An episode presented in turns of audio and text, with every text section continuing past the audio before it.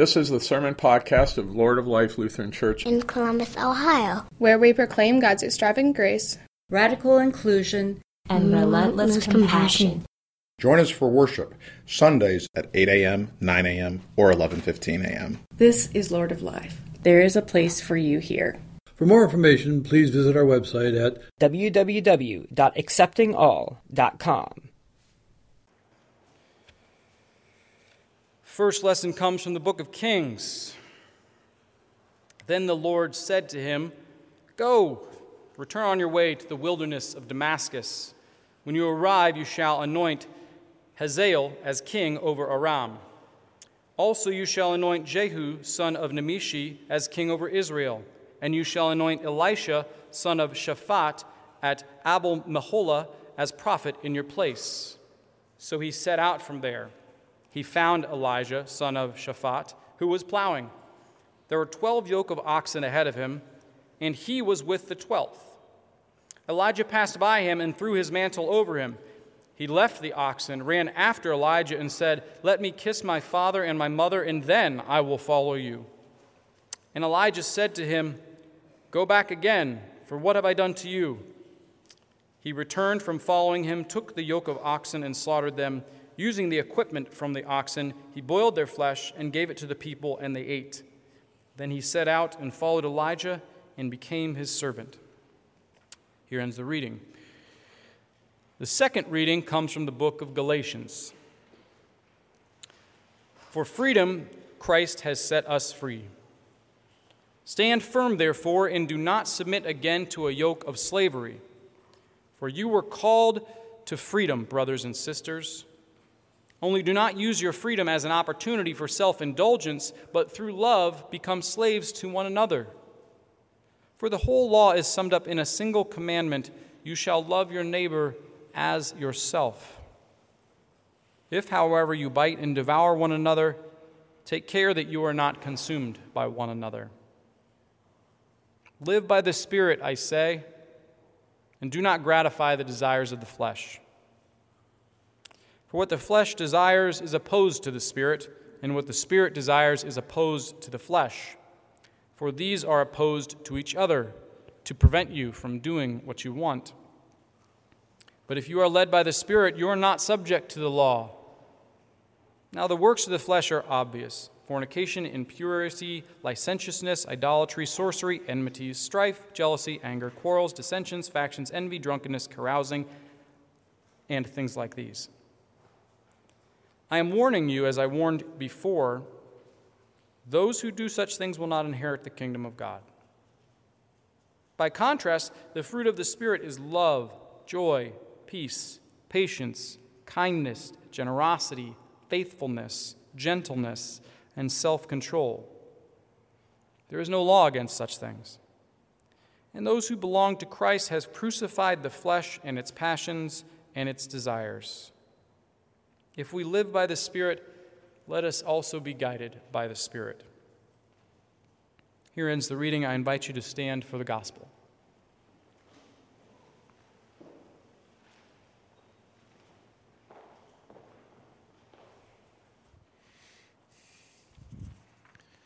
Our gospel comes from Luke, the ninth chapter. When the days drew near for Jesus to be taken up, he set his face to go to Jerusalem. And he sent messengers ahead of him. And on their way, they entered a village of the Samaritans to make ready for him. But they did not receive him because his face was set toward Jerusalem. When his disciples, James and John, saw it, they said, Lord, do you want us to command fire to come down from heaven and consume them? But he turned and rebuked them. Then they went on to another village. As they were going along the road, someone said to him, I will follow you wherever you go. And Jesus said to him, Foxes have holes and birds of the air their nests, but the Son of Man has nowhere to lay his head. To another he said, Follow me. But he said, Lord, first let me go and bury my father. But Jesus said to him, Let the dead bury their own dead. But as for you, go and proclaim the kingdom of God. Another said, I will follow you, Lord, but let me first say farewell to those at my home. Jesus said to him, No one who puts a hand to the plow and looks back is fit for the kingdom of God. Please be seated.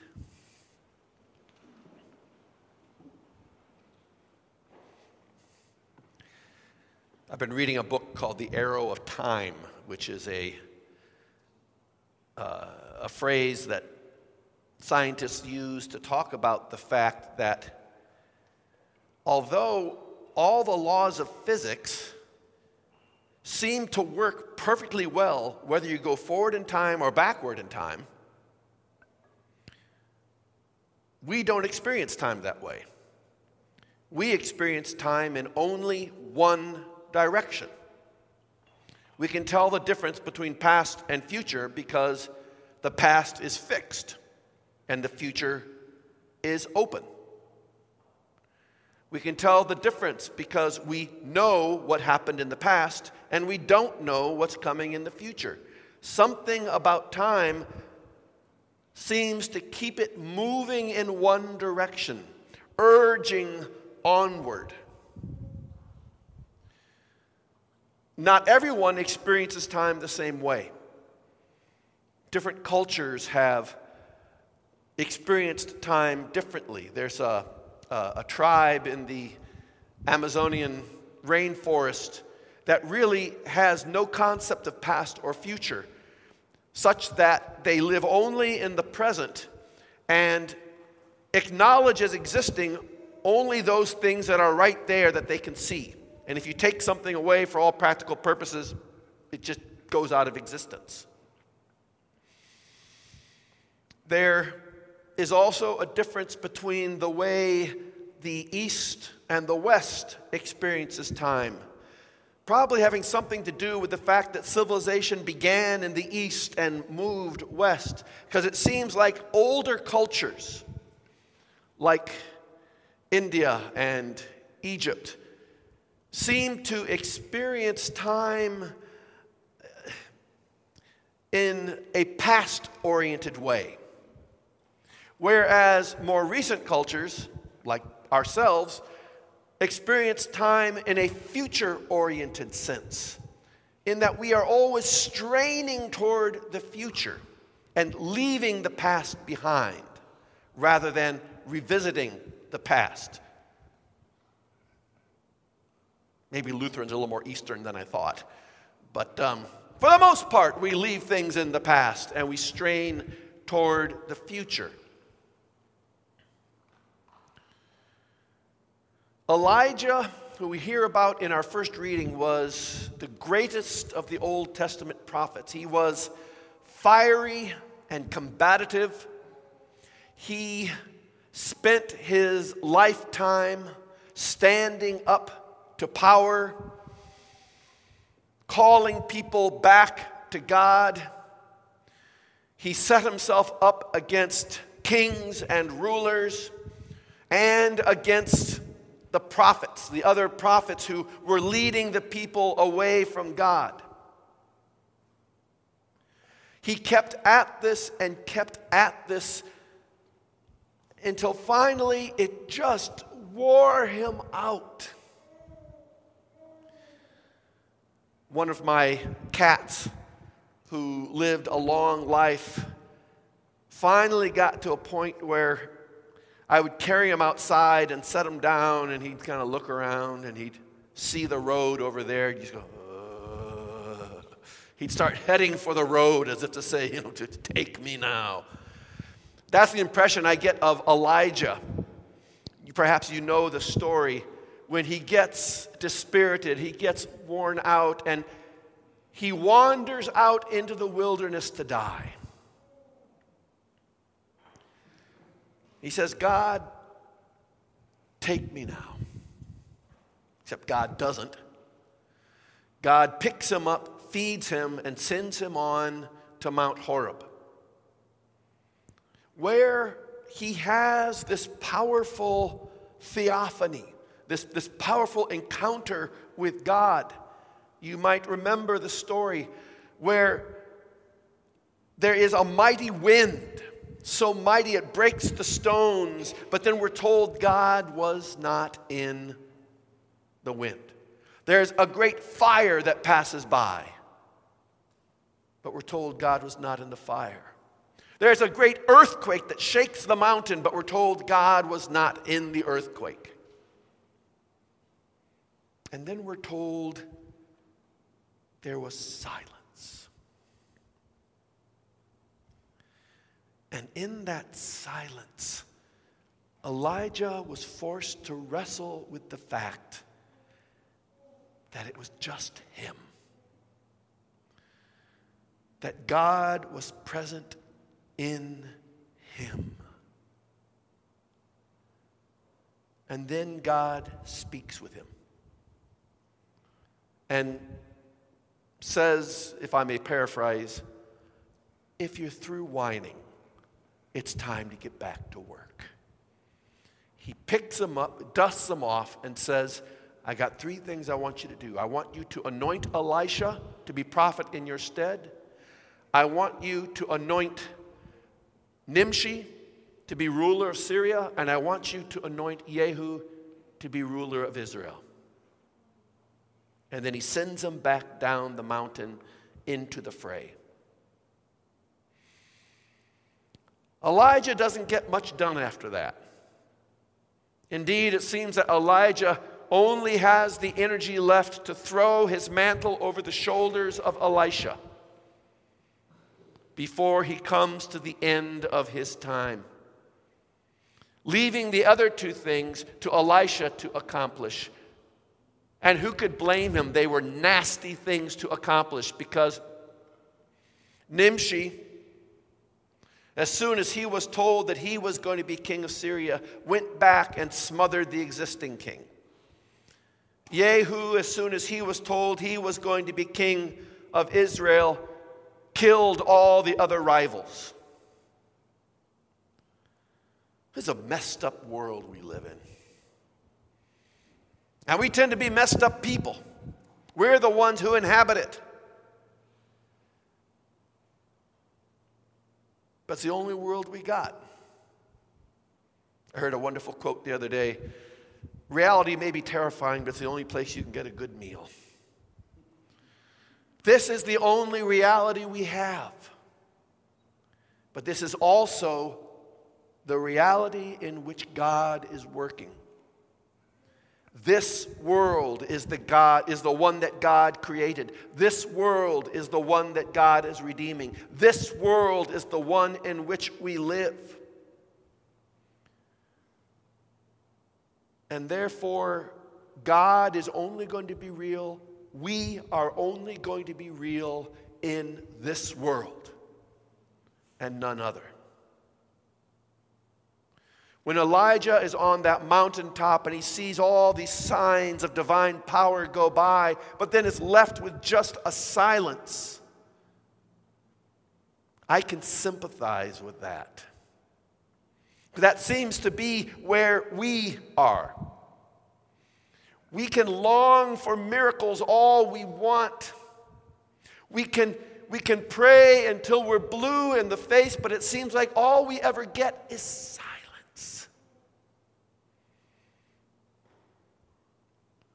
And in that silence, we're left to realize if this is going to get done,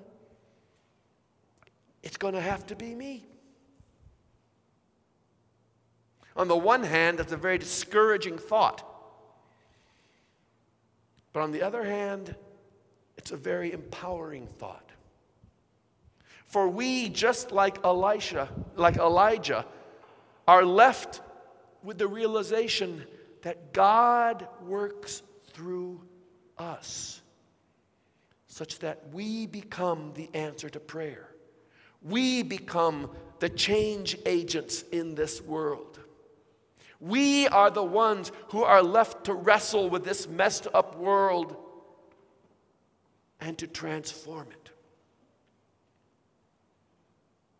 if we believe that Christ was incarnated, that Christ became one of us, not, you know, borrowed one of us, not put on a suit that looked like us, but was one of us,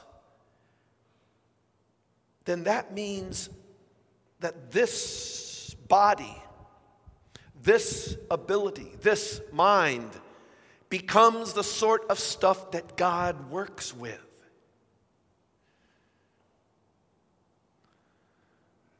Elijah was worn out. He did hard service. Who can blame him if he couldn't get everything done that God laid before him? So, too, we are called to hard work because we live in the same messed up world. And if we are going to follow Christ, it means we are going to go up against the powers that be. We are going to go up against injustice, violence, oppression, discrimination, hatred. We stand against those things. But God is with us and in us. God keeps that wonderfully comforting and terrifying promise to be with us to the end of the age. Comforting because we are not left alone, terrifying because it means we are engaged in the work that God is doing. Comforting in that we are privileged to work with God, terrifying in that we are privileged to work with God and to do the things that God is doing.